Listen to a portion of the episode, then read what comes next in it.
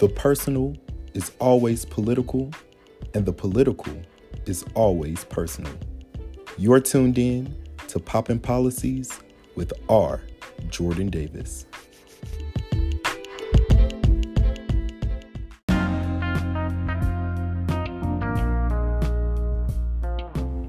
What's up, everybody? Thank you so much for tuning into Poppin' Policies. Today, in the Situation Room, we have political strategist and organizer Andre to talk to us about state leadership and the role the Electoral College plays in our nation's political system.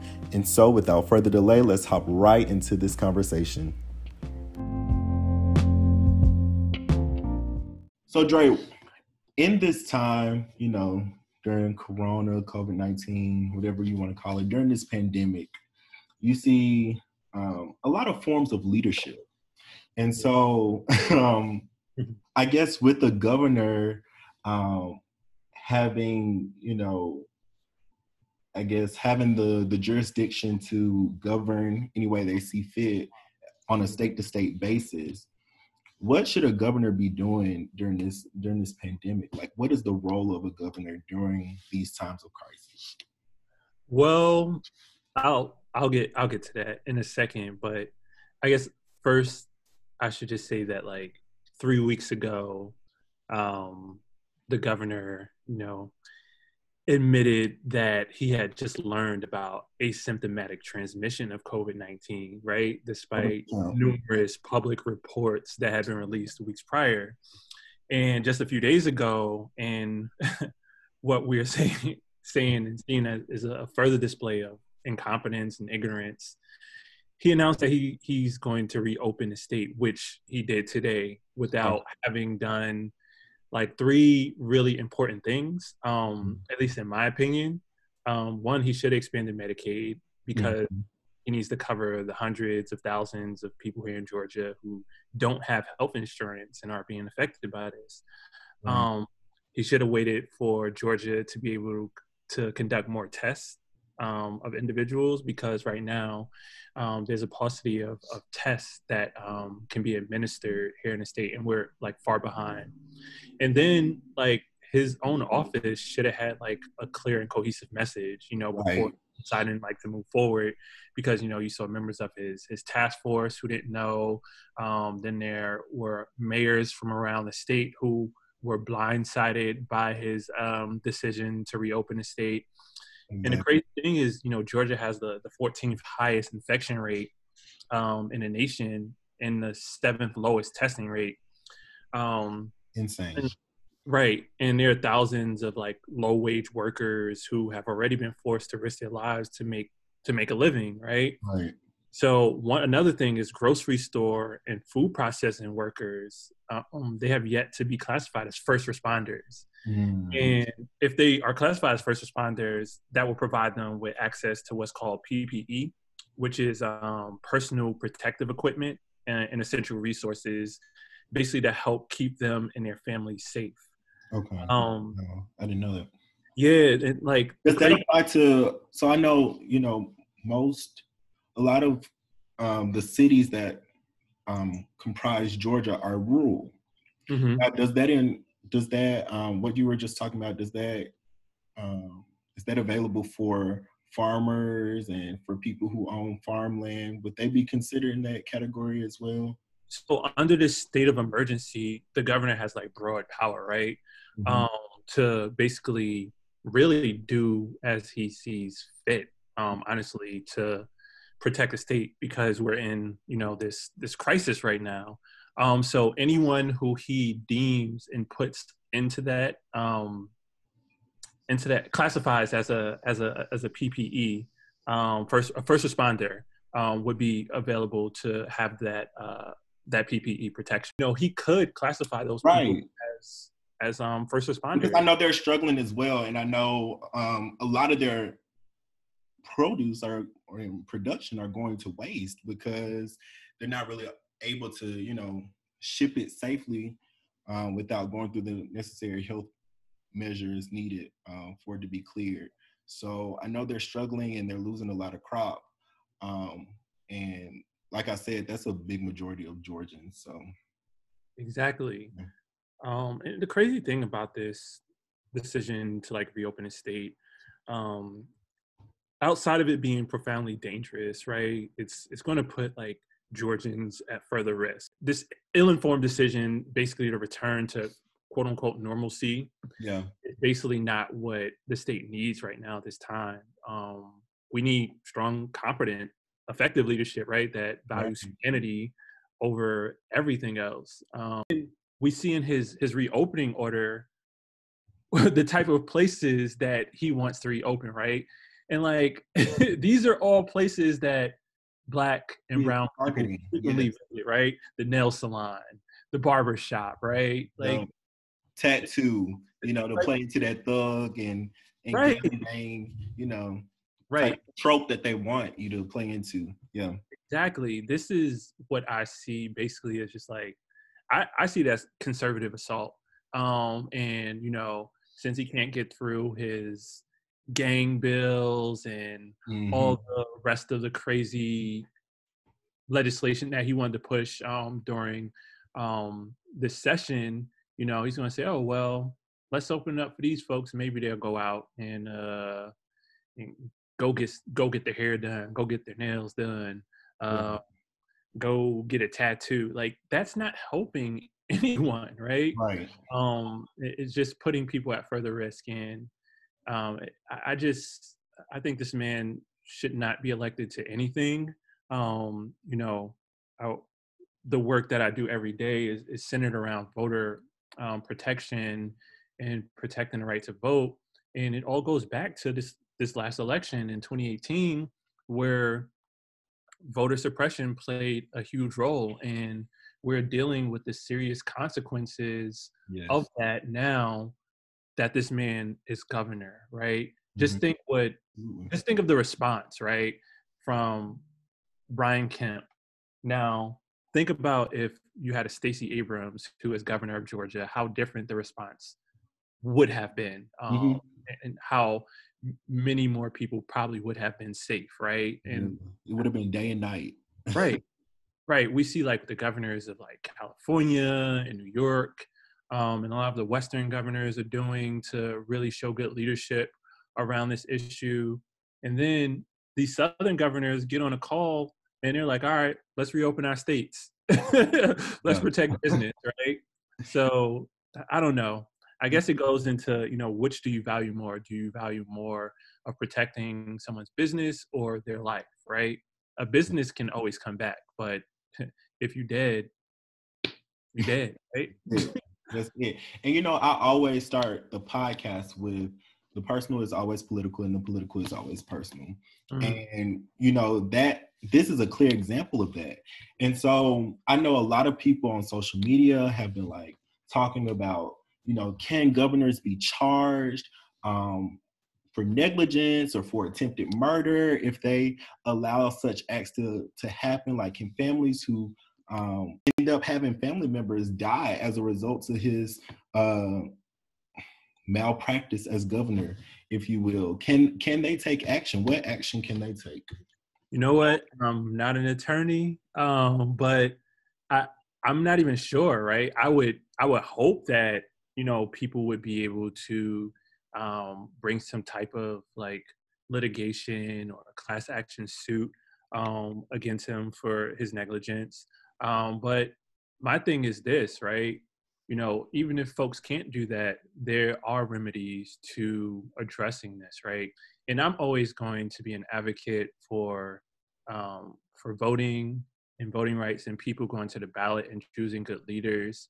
Um, there's an election. He, he's up in 2022, right? That is right around the corner, and mm-hmm. that will be the time to hold him accountable, right?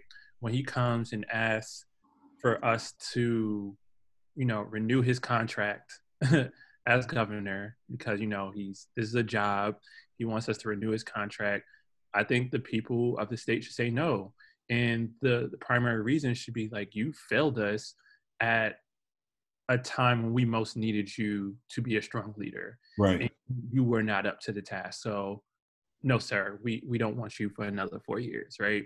And um, I think that also means, you know, whoever runs um, against him that year they need to be able to say, oh, look, you know, I can actually provide leadership that he can't, right? Right. And also send with that person, you know, or by that time, keep with that person a strong Democratic majority in the Georgia House of Representatives, right? Because okay. that's something we're working on this year. Yes. But you know, outside of outside of taking you know him to task during during the election season right now unless it's just something like so egregious that is out there the only way you know we can probably like address this is if the legislature were to impeach him um you know or if he just did something like you know killed someone god forbid. Yeah. Um, personally you know i think he'd be able to be charged with that but i'm not sure if you know people can bring litigation against him right now, but I would hope that they could. And Dre, you're an organizer of organizers. So, what can people be doing now? Like while they're at home, how can they take action now? What can what movement can they be part of to know to like feel like they're making a difference? To feel like they're not just um, watching the problem um, get bigger and bigger, if you will. Um, but what can they do um, just in their homes to kind of help. Yeah. One thing I would say, the first thing I would say is stay informed, right?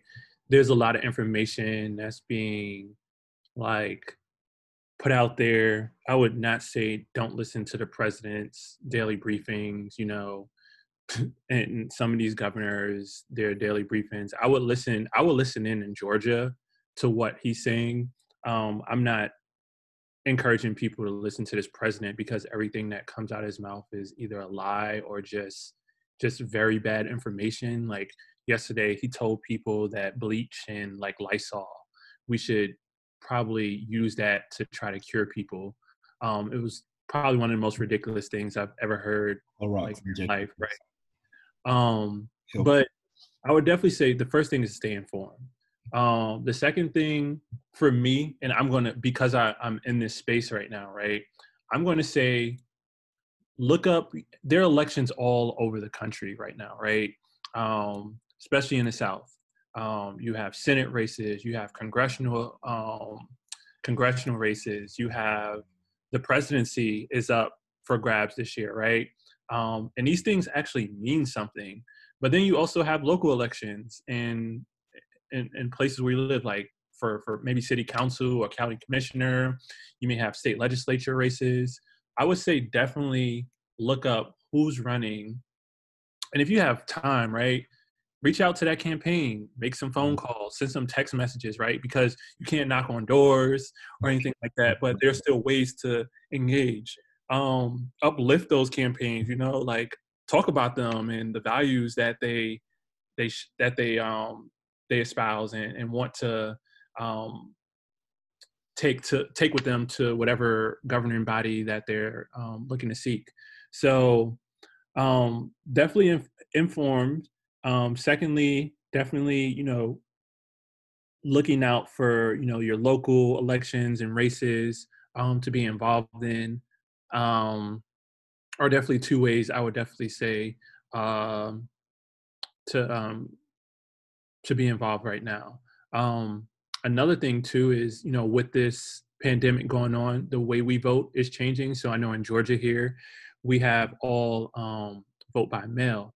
Um, some people will be able to go to polls to vote, um, but we've switched to a, vote by um, absentee ballot program, right? Mm. Um, so the majority of people in the state will probably be voting um, absentee ballot um, and just knowing that process um, of how to request the absentee ballot, how to send it back, how to check to see if it was received and that your vote was counted, um, what to do if you have problems um, and you don't see it, right? Like calling voter protection hotlines. I know my organization is funding um, voter protection programs in 19 other states outside of Georgia. Love to see it. Yeah, man. Like people, people's right to vote have to be protected, you know, Absolutely.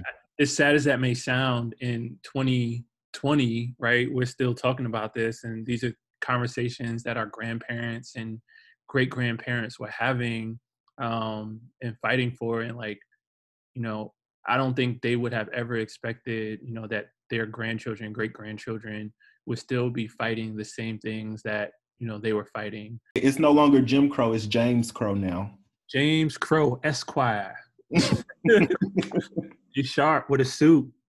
He's he's slick. He's slick talk, and he looks like uh, looks like Brian Kemp. Oh.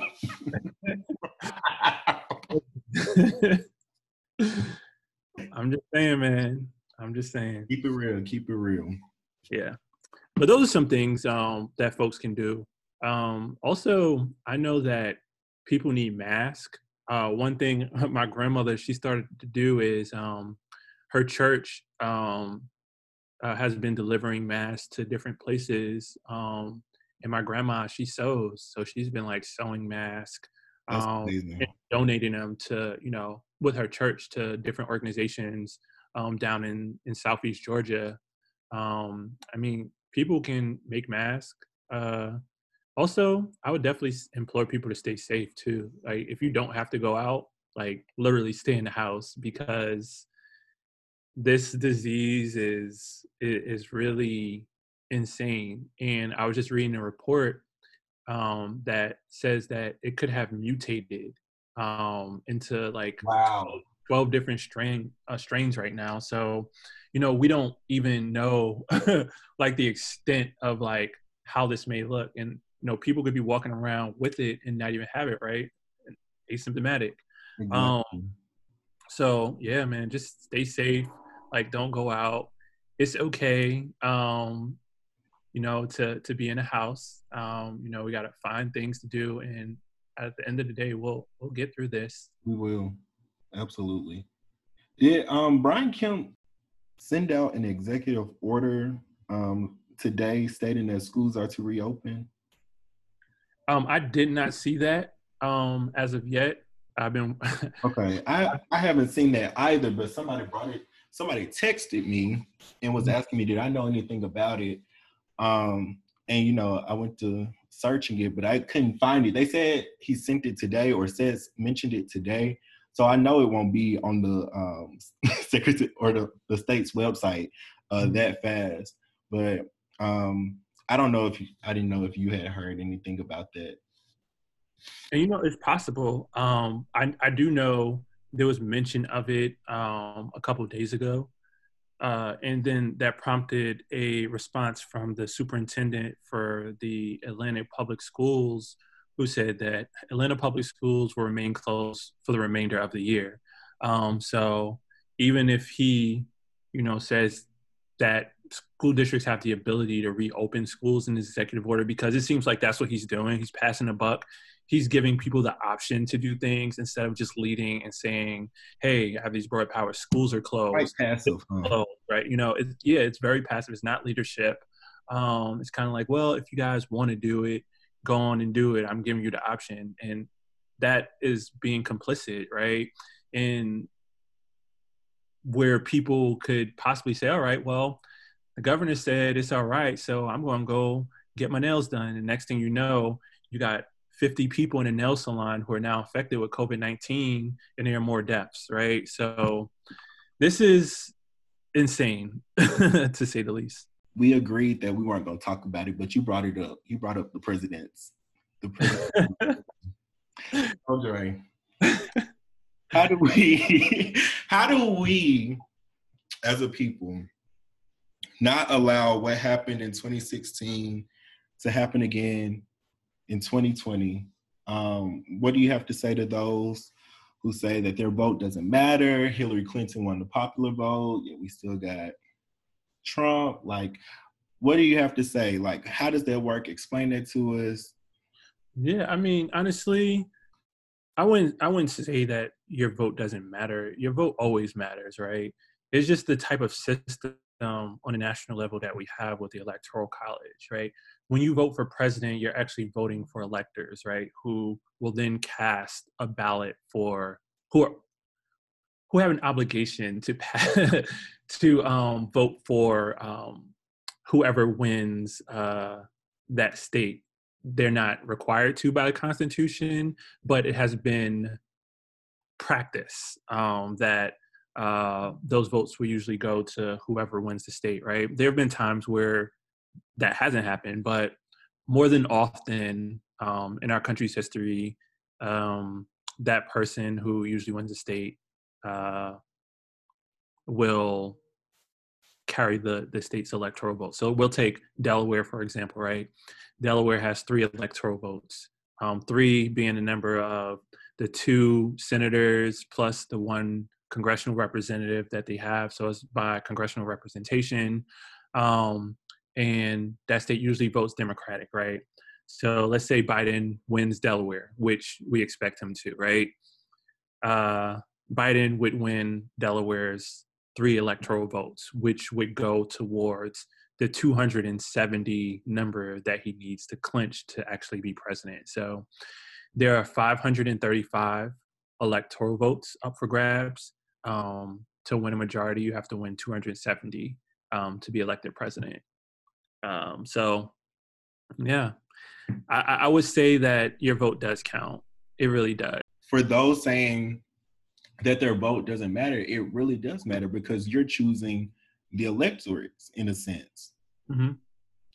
Yeah, and honestly, at the end of the day, um, you know, Hillary Clinton did win a popular vote, and she probably could have won a couple more electoral votes, right? But there were a couple states where turnout was really low. Um, and we can go back and forth like all day as to why that was. And I don't want to relitigate the 2016 election again. Um, I, yeah, right. Where now there's a whole new nominee. I think Hillary was a great nominee, um, but she was failed um, by her team, in my opinion. Um, especially in, in, certain places where she should have won. Right, she should have won in Michigan. She probably should have won in um, a couple other states. Um, but the turnout just wasn't as high there because I think there was this I guess there was this um this thought that oh Trump is so bad and Hillary is like the smartest and best nominee we've ever had, the most qualified person ever to be president. Um, but I, I don't think they had a good pulse on where the country was, right? And mm, yeah. the, you know how this country still um, will choose white male patriarchy um, over anything else, right? Um, and it just goes as a rejection to, I believe, the first black president, right? They say, "Oh, you guys gave us a black president. Now you're going to try to give us a woman as president." Um, no, we're not going for that. Yeah, it's, it's, just like we have to call a spade a spade. Uh, a lot of people want to say, oh, it's because of this and because of that. No, I still believe racism and sexism play the, play the top roles, the primary roles yeah. in Hillary Clinton's defeat. Um, These so. agents of socialization, if you will, um, that are very much prevalent and that very much reign supreme. And we as Americans buy into it every a lot of the time, I'm not gonna say every every day, but like a lot of the times we buy into it because it's ingrained in us. It's, it's something that's been indoctrinated. Um, right. It's kind of hard to other yourself because othering yourself means alienate, alienating yourself from privileges that a lot of people want to enjoy. But in the end, um, it's really important, all in all, for us to try to override the system um, by being active, by being politically active, and by being politically aware. Um, yes, politics may not be your forte, but it's so important for you to be aware. And honestly, right now, it definitely should be something you care about, right? Because literally, you can say, "Oh man, my vote doesn't matter," or "Oh, politics um, doesn't affect me," but it literally is affecting every single day of your life now, right? You know, the governor here in the state has a has state of emergency power, right? So literally, he can affect like where you can go, like what you can do. If he signed the order that said, "Look, the whole state is quarantined. No one is to leave their house," you would not be able to leave your house, right? And this like this is because of politics, right? This is because of like right. him being a leader, him being voted in by people. Um, you know, I, I just I, I think we do ourselves a disservice when we um, are unaware um, about what is actually happening around us and i can understand why right we can we can really like go deep into you know the reasons why people just generally distrust government generally right. Distrust politicians and politics and those reasons are valid. Yeah, um, but very much so. but I, I i just would hope that people could divorce themselves from you know a lot of those previous fears or bad uh, poor experiences they've had right with um like the political process or just politics in general um and come to understand that hey like this matters it like you matter and like Absolutely. this affects your everyday life. Um it affects you it affects your children it affects your mama your grandmama your aunties and uncles um and we we should definitely know what's going on in our in our cities in our state and in our country right? And shoot even in, even in the world. Um because another thing now is like the president said oh i'm closing off the borders so he's using this this pandemic as a way to be xenophobic right and right. you know further um try to make people who are other right seem dangerous um so yeah yeah, yeah. Wow. I hate to stop the conversation here, but we are wrapping up. And as I do all of my guests, I will allow you this opportunity to share your socials, where people can find you, where they can keep up with your work, but also learn from your post and learn from you. So where can they find you on social media? Um, you can follow me on Twitter. Um, is underscore AD Fields F I E L D S. Um, and then I'm also on um, IG at Andre A N D R E Duane D U A N E underscore. So yeah, um, I'm trying to I try to post a lot of updates, um, especially on Twitter, um, about what's going on um, in terms of you know COVID nineteen, uh, what's going on in the state, and the responses to it and whatnot. So yeah, if y'all want to follow and keep up, um, with nerdy political stuff, definitely follow me. You know, these are very important conversations we need to have. Um, and, you know, I hope that, you know, your platform um, in this discussion could have helped, you know, even one person uh, yeah. today something about what's going on in our state, you know, ways to get involved about the presidential election. I know we kind of went over that real quick. Um, maybe we have another discussion. we can we can come that. back if if they if they uh request it if they like that. Well, we can request you to come back. cool, but um, yeah, this this was great, man. I really appreciate it, and you know all that you're doing, um, with with, with this platform.